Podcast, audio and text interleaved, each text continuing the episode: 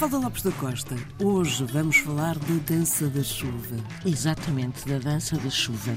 E porquê é que existe esta dança da chuva? Ora, a chuva é essencial para garantir uma boa colheita, razão pela qual há séculos que existem rituais e cerimónias destinadas a chamar a chuva quase tantos como os que, pelo contrário, se destinam a impedir que chova.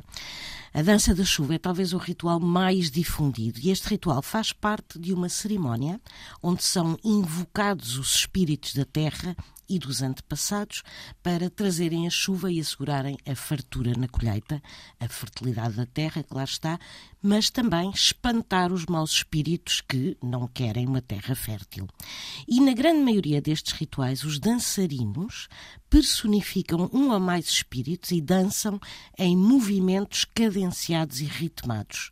Ora, para isso os instrumentos musicais mais utilizados são, obviamente, chocalhos, de vários tamanhos e tipos, flautas e tambores.